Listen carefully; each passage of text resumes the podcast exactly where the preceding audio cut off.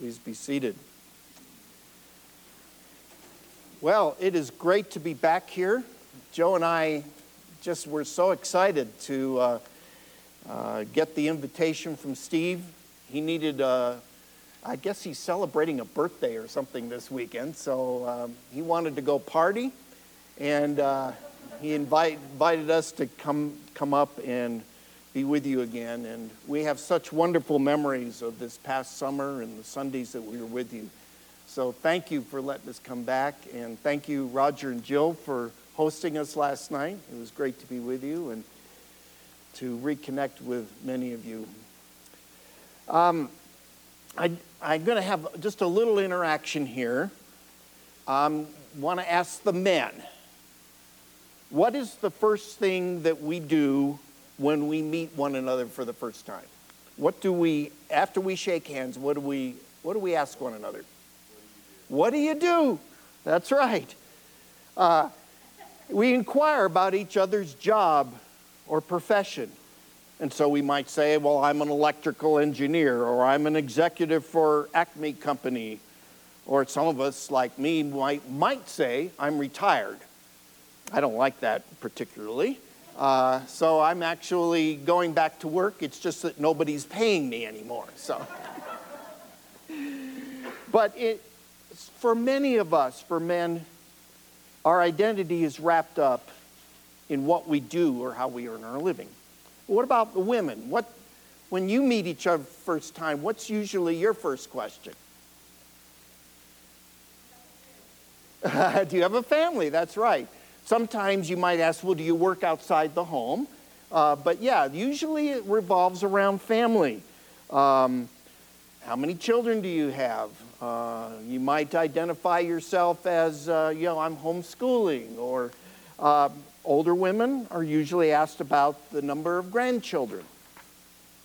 If we probe deeper, we might want to discover a little bit more about our accomplishments. So for years, some people would ask me what I did, and I would answer, well, I'm a writer. Well, inevitably, they would say, well, what have you written? Well, forty years ago, I didn't have much I could say. Now I can say I've written more than thirty books. But is that really who I am? You know, I could also answer that I'm a husband, been married for forty-two years, or that I'm a father of two sons and a daughter and a proud grandfather. In fact, I had to give my wife my phone because otherwise I'd be holding up your picture of my granddaughter for you all. Proud grandparents want to be known for their beautiful grandchildren. For some of us, however, we are influenced more by what other people say about us. When people speak well of us, we may feel good. But when someone starts saying negative things, I can start feeling bad. Others' words can hurt deeply, can't they? And can affect our perception of who we are, especially from members of our family, or I might just say from our church. For others, our identity may come by what we possess, by income or job title or net worth. Some people identify themselves by their racial um, identity or their national uh, uh, country of origin. But what I want to ask this morning, are any of these things who we really are? Is that our identity? Or is there another perspective? Maybe we need to ask, how does God identify you? How does God identify me? In today's gospel, we see Jesus baptized and introduced to the public by John the Baptist. John was clearly surprised when Jesus asked to be baptized. Until then, he probably didn't realize fully who his cousin was, but he recognized the superiority of Jesus, and he reluctantly agreed to baptize Jesus. And then we heard this morning these words uh, from heaven, and I thought I'd marked. Give me a minute to find it. We we. read that uh, the heavens opened And Jesus saw the Spirit of God descending like a dove and coming to rest on him. And behold, a voice from heaven said, "This is my beloved Son, with whom I am well pleased." Now, let's think about this for a moment. If you met Jesus around that time and asked what he did or who he was, how would he answer? I don't think he would say, "Oh, I'm a carpenter from Nazareth, but I'm in the transitioning into a new career now." It's interesting that in our gospel reading this morning, Jesus has not yet started his public ministry. He hasn't preached one sermon. He hasn't called a single disciple. He hasn't healed one blind man or leper. And still the Father states, "This is my beloved Son, in whom I am well pleased." Jesus has barely started his mission, but he already has the approval of his Father. What did that do for him as he entered into his ministry? Thereafter, in many ways, Jesus declared that his sole desire is to please his Father. In other words, the love of the Father motivated the Son to do and say everything the Father asked of him. His life and his ministry was lived out of who he was, as he announced, as was announced by his Father. "You are my beloved Son, in whom I am well pleased." So Jesus didn't have to explain who he was. When Jewish leaders demanded that he justify himself, he often just pointed to what he was doing. "Look at what I do. Look at the signs. Look at the good works that I do. Listen to what I say."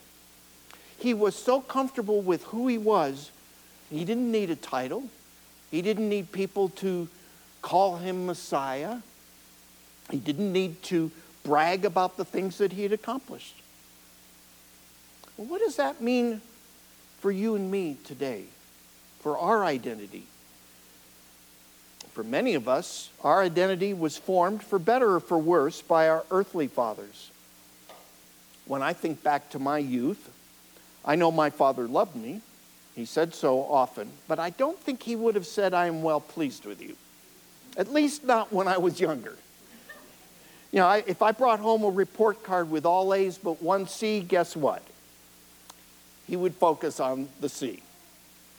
How can we get that a little bit better? He was definitely proud when I published my first book, but he also had to go through it, mark it up with a red pen, every grammar mistake, every poor choice of words. That was a little hard for me to accept. It was a fact. He was a better writer than I was, with a far greater vocabulary, and yet I had more success professionally. And I think he and I struggled with that, with that conflict. So, what was my identity? My identity. I was my father's son, and he was proud, but was he well pleased? I've met too many adults who still long for the approval of their father. Sadly, sometimes they never receive it. Even if their father has passed away, some still strive to prove themselves worthy to live up to their father's expectations. But now I want to come back. How does God look at you and me? I still remember the shock a few years ago when an old mentor of mine said, "Al, you are the beloved of God." Now that brought me up short. Me? Beloved? Now wait, that's what God thinks of Jesus, not me. Why would God love me? Well, let me count the ways. Because I've served him in ministry for forty-eight years? Nope.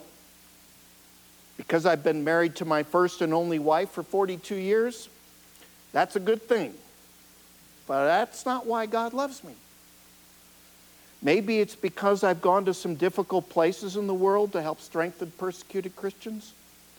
No, that is not why I am his beloved.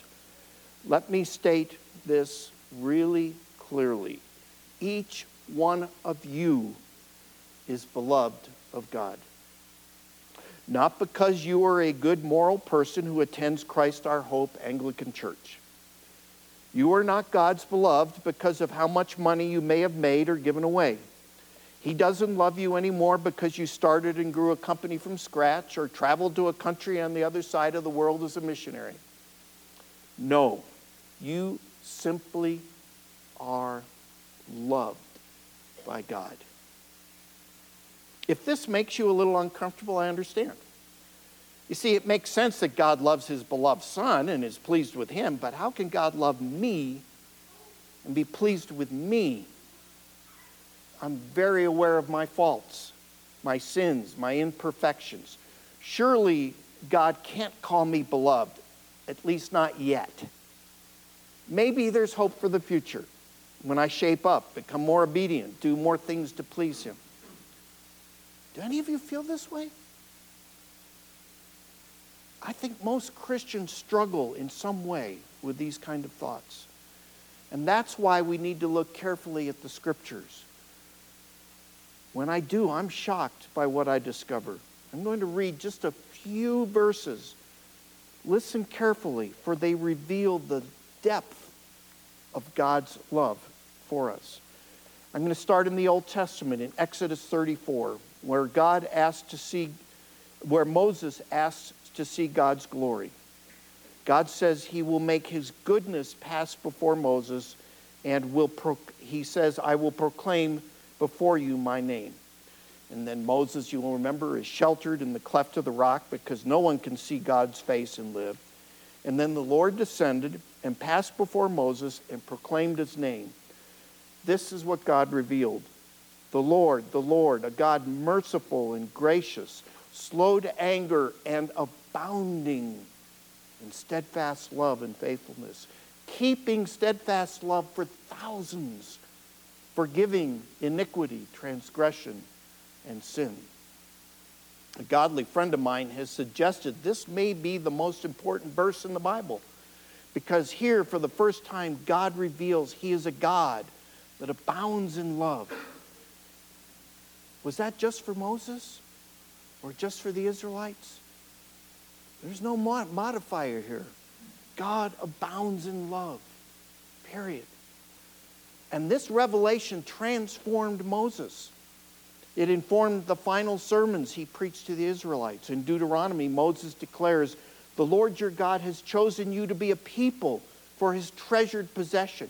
It was not because you were more in number than any other people that the Lord set his love on you and chose you, for you were the fewest of all people.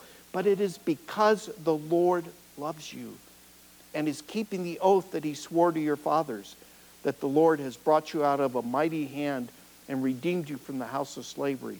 Therefore, know that the Lord your God is God, the faithful God who keeps his covenant and steadfast love with those who love him and keep his commandments to a thousand generations. As I comb through the Old Testament, I find many declarations of God's love for his people. Almost the last words of the Old Testament in Malachi one, the Lord says, I have loved you. The prophet asks, how has God loved us? Malachi goes on to declare that the great day of the Lord is coming when the Messiah will come and purify his people like gold and silver is refined. So we might think that up to now God's love is only for a chosen few, the Israelites, direct descendants of Abraham. But there are numerous hints that his love extends far beyond one nation. So we come to the New Testament, and in the Gospels, that love of God is openly declared. We all know John three sixteen, right? For God so loved, what? The world, that he gave his only son, that whoever believes in him should not perish, but have everlasting life. So the love of God the Father is tied up in the love for his son. When Jesus was baptized, the Father declared, this is my beloved son. But God sent his most beloved possession, his greatest love, to us. And Jesus declared that both he and the Father love us, each one of us. in the upper room before Jesus went to Calvary, he said, "Whoever has my commandments and keeps them, he it is who loves me. And he who loves me will be loved by my Father.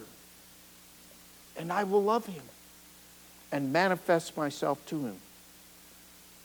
Jesus explains that this love is manifested when he and the Father will come to us and make their home with us.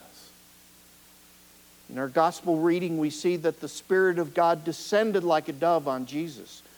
Later, Jesus promises that when we love him, he will send that same Spirit into us. In other words, God, Father, Son, Holy Spirit, makes his home in us. Listen again to the words of Jesus. He tells his disciples, the Father himself loves you. Why does the Father love them? Jesus says, because you have loved me and have believed that I have come from God.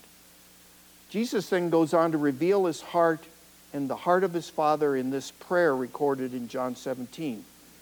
He prays, "The glory you have given me, I have given to them, that they may be one, even as we are one. I in them, and you in me, that they may become perfectly one, so that the world may know that you sent me and have loved them, even as you loved me."